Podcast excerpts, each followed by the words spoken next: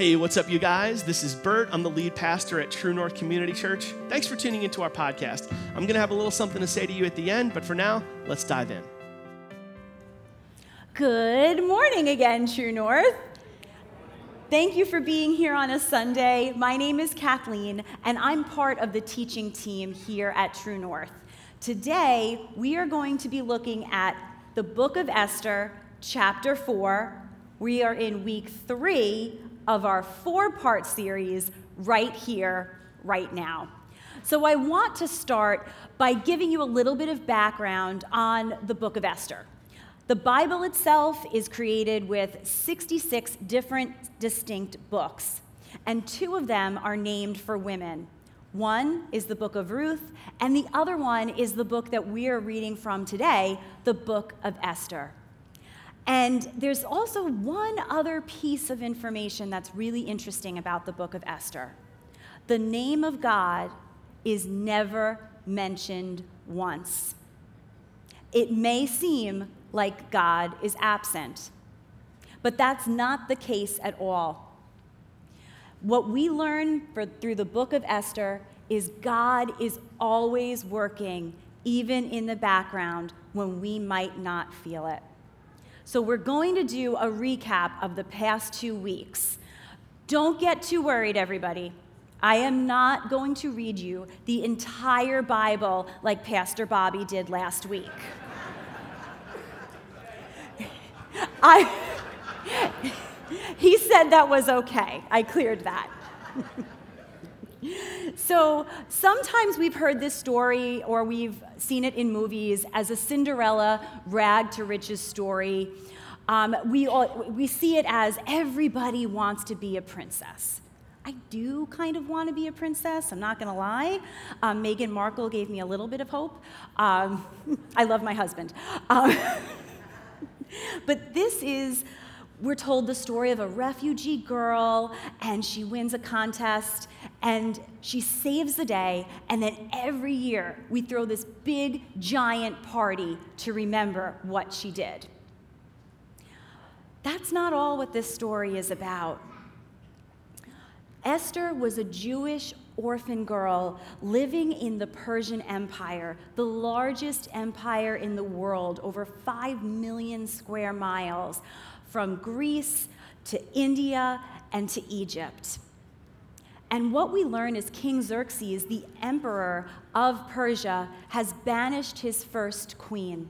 And now he's looking for someone else. So he launches a nationwide search for a new wife. And what he does is order every young virgin girl to be abducted from her home and her family, all so that King Xerxes and his physical desires could be satisfied. He didn't even care about the human or emotional cost. Only one woman out of those thousands would be selected as queen.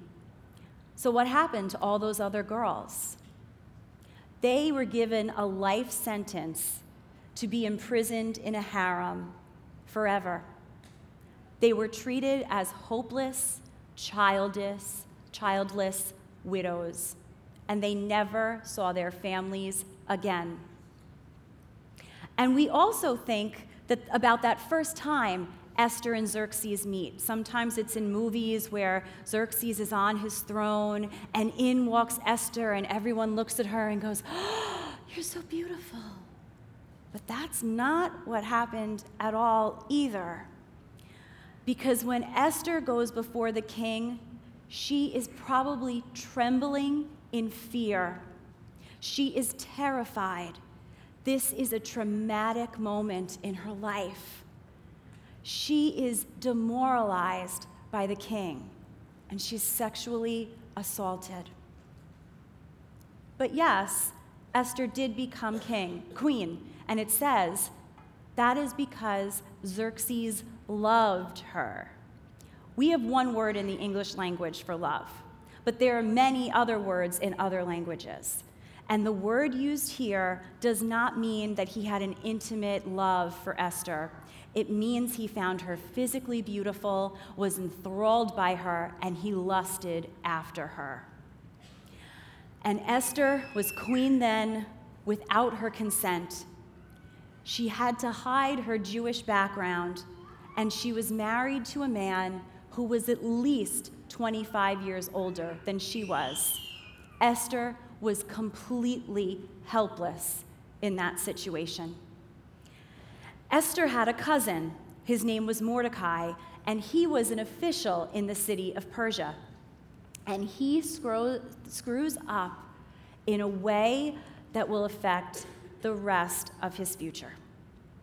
He refuses to bow down to the second in command, a man named Haman. I was told in between services if you come from a Jewish background, hearing Haman spoken and no one and everyone being silent is very strange because even the name Haman in Jewish tradition today is a swear word. And anytime a Jewish person hears the name Haman when they read the story, you're supposed to go, boo, no. So if you are a Jewish person, it might be weird to hear us just say his name. And Haman and Mordecai were cultural enemies. And Mordecai refuses to bow to the second in command, Haman. He doesn't do this because he believes that God is greater than anyone or he only bows to those whom he respects. He does this because centuries ago, Haman's people, the Amalekites, and the Jewish people were in war together, and it was a brutal war. And so Mordecai lets his pride go before him, and he refuses to bow. And but this it sounds like this big huge thing because a bow back at that time was like a handshake. This feud that these guys would have had is like you or I going to see the King of England and refusing to curtsy. This whole thing happened so long ago, but Mordecai can't get past it. And so Haman is completely offended. He's livid that Mordecai and his pride and this offense could ever happen to him. And so he consults with the king, and it is decided that in one year, every single Jewish man, woman, and child would be killed. And this happens all because of one man's misguided pride. So here we land at the beginning of Esther chapter 4. And we look out and we see the city gates and we see Mordecai. And he's wearing sackcloth, which is the clothing of those who are mourning. And he's covered in ashes and he's screaming and he's wailing and he's weeping because he knows it's because of what he alone did that he just doomed his own people. Because of his pride, his hatred, and his paltry conduct, he is now absolutely racked with guilt and sorrow. This is all Mordecai's own fault. But he's not just mourning. Mordecai's had a change happen in him he realizes that pride caused this huge consequence. His mourning is also repenting. He's turning away from that pride and turning towards something bigger than himself. He's realizing he is not in control. And that's a really good thing because he never should be in control based on the way he can't control his anger and he can't control his pride. And what happens here is he needs to figure out what to do. I totally empathize with Mordecai here, and I bet all of you get it too. That you've had a moment in your life where maybe you screwed up, you said something wrong, you did something wrong, you hurt someone you love, and now there are consequences, and you would do anything in your power to fix this situation, but you don't know what to do. So you scream and you yell and you get angry. And that's what Mordecai was doing. But he had one person who he knew might be able to help. And that is Queen Esther, who we find locked away in the palace. She really can't leave, and she is totally oblivious to what's happening. And so someone comes to her and says, Hey, uh, your cousin Mordecai, he's not looking good. He's out in front of everybody, he's wearing rags, he's screaming and he's crying. Uh, you better check in on him. So, this is an ancient way of how you or I would log on to Facebook or Instagram and be scrolling through, and Mordecai would be this picture looking drawn and really upset, covered in ashes, and it would say, Not gonna be a good year. Sorry, guys. This vague post. And then you'd see all the comments Love you, so sorry, thoughts and prayers. That, that's what's happening here between Esther and Mordecai. So she is completely clueless, as the only thing she knows is he doesn't look good. So she sends him some clothes.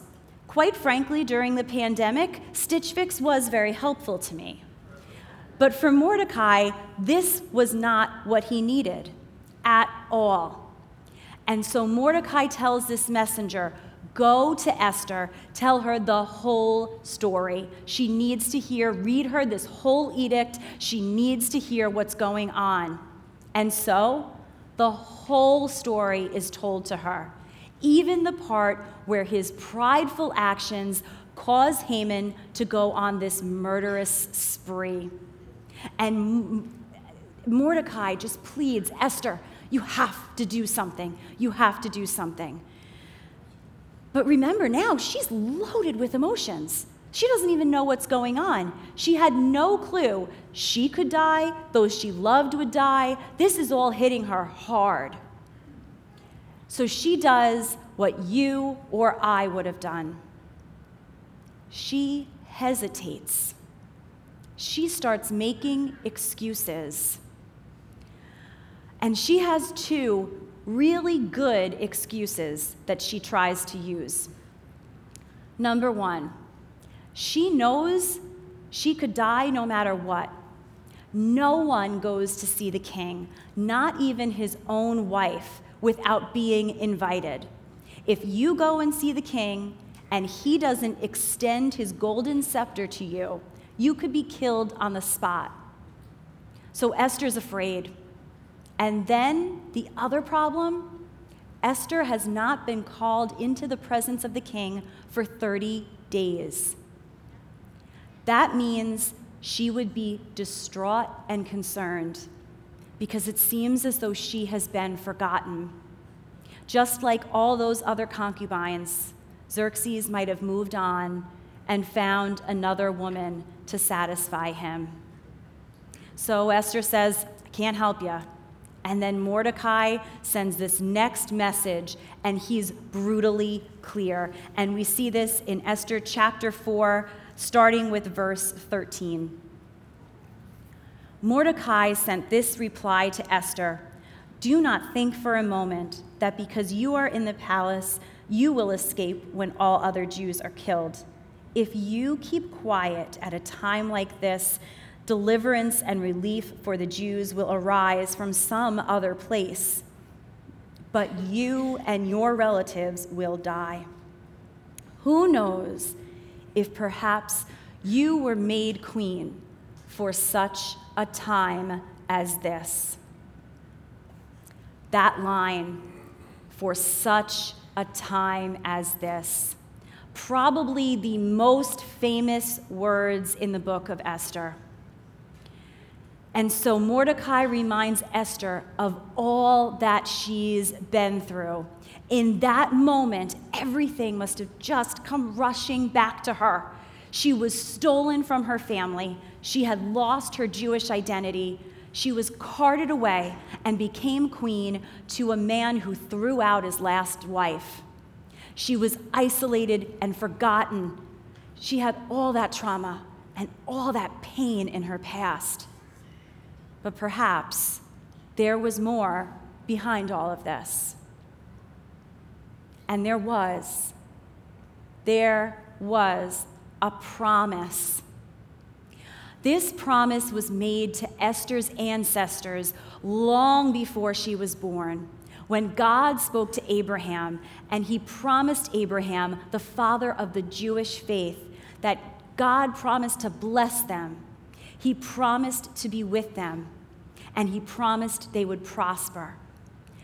And then later, after the Jews had fled from Egypt, God promised that they were his chosen people, that he would go before them and stand behind them, and that he would be faithful to them. This promise means even if we can't feel him, if we don't feel God speaking to us, God is still in our midst. Even if we are dealing with the pain in our past, even if we are recovering from trauma and we feel isolated, when every day feels brutal and you feel helpless and ineffective, this promise still holds true in our lives. And Esther, as a young Jewish girl, she would have had this promise come right back into her head. She would have known God is faithful and that God cannot break his promises. But let's just take a side note here. Did God really need Esther? No. God can do whatever he wants. He could have struck Haman dead right then and there, could have come to Xerxes in a prophetic dream, lit fire and lit burning bushes, sent frogs down in the rain. He did all of that. But he didn't do that this time. He decided to choose Esther. We don't know why either. The only thing we read is that Esther was beautiful and lovely. It doesn't say anywhere that she's courageous, that she develops strong, displays strong leadership skills, or that she's a great public speaker. In fact, she was once a poor, powerless, unprepared little girl. But God chose her from all those other girls, and she became queen. He chose her despite her past, and He chose her for this specific moment at this specific time. And this must have been the moment that Esther clings to that promise. That promise from her past, that for the past five years, her being queen and going through all that she went through was meant for such a time as this. So Esther now sends a reply to Mordecai which we read starting with verse 15. Then Esther sent this reply to Mordecai Go, gather all the Jews of Susa and fast for me. Do not eat or drink for three days, night or day. My maids and I will do the same. And then, though it is against the law, I will go in to see the king. If I must die, I must die. So Mordecai went away and everything and did everything that Esther had ordered him. Other versions read that Esther said, If I perish, I perish.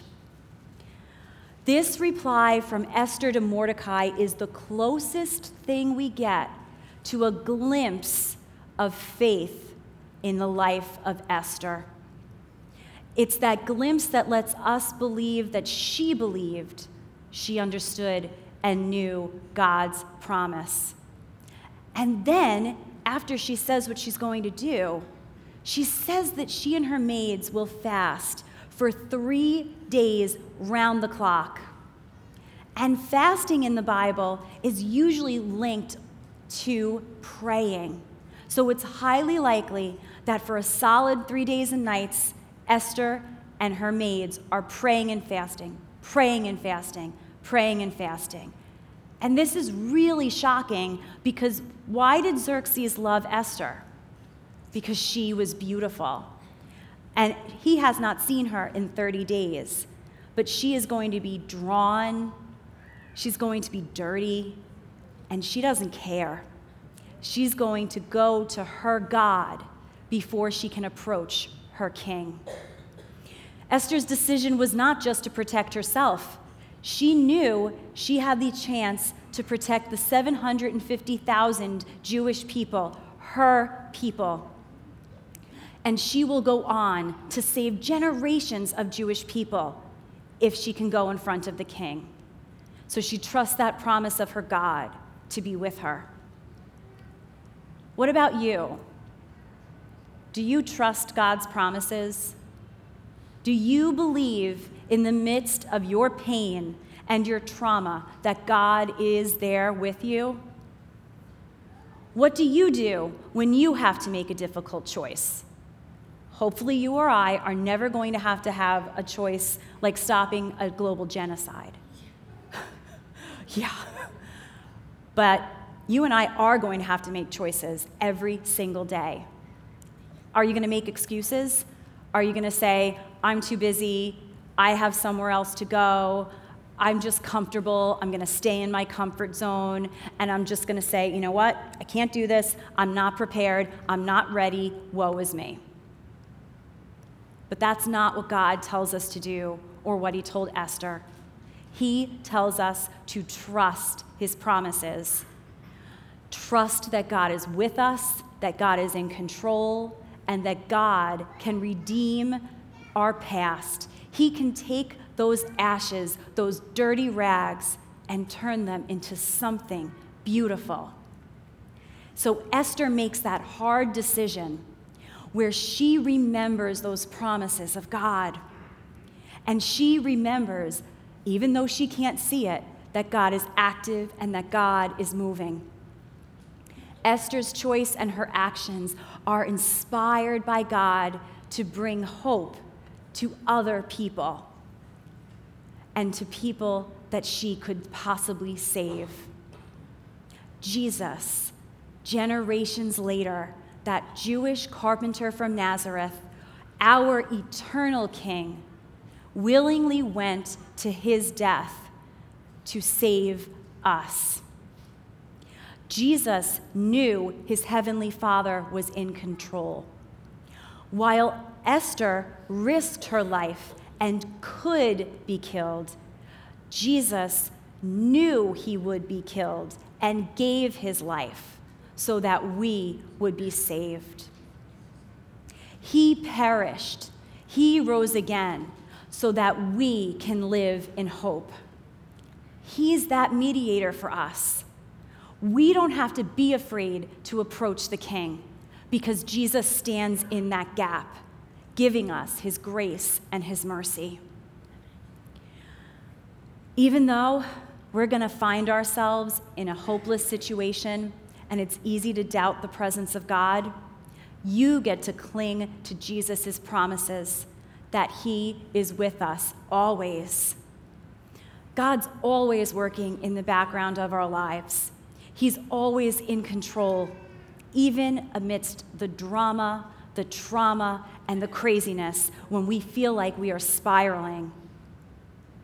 But there's another really awesome part to this. We aren't going to get it all together, and that's okay. We don't have to fix it all on our own because we can't. But something's going to happen, and it's a little scary to think of you might have your such a time as this moment coming. And that might be a really frightening thing to you. But that moment you might have where you could make that decision that's all or nothing. But it's not something to worry about because in those moments when you think God is absent, you can turn to Him, trusting the promise that He is right there. We just need to listen, be willing to hear what God is prompting us to do next. We can trust God's promise from thousands and thousands of years ago that go thousands of years into the future, that He promises to be with us no matter what, and that He could give us a role to play in His amazing story. So Be prepared so that God can use you for such a time as this. Let's pray together. Thank you, God, for your promise, this ancient promise that you made to Abraham, to Esther, and to us. Remind us, God, that we're not alone. Remind us when we feel alone, when we feel out of control, that you are in control and that you are for us. And you're for us for your good and for your glory, Lord. We thank you that you give us the privilege to come before you without fear, that we can pray to you and know you are there to guide us and help us. Help us, Lord, to trust that promise each and every day. In Jesus' name we pray together. Amen. Hey, thanks once again for taking the time to listen. It's an honor to have you with us. If you'd like to support our church financially and help us continue to put this content out there for free, that would be a really big deal to us. We're completely supported by the contributions of the people that come to our church. And if you'd like to help, you can do that online at truenorthchurch.net slash give, or you can do it with a text message. Just text the word True North to 77977 on your cell phone, and you'll get a prompt leading you through how to do that. Thanks again for dialing in. See you soon. Bye bye.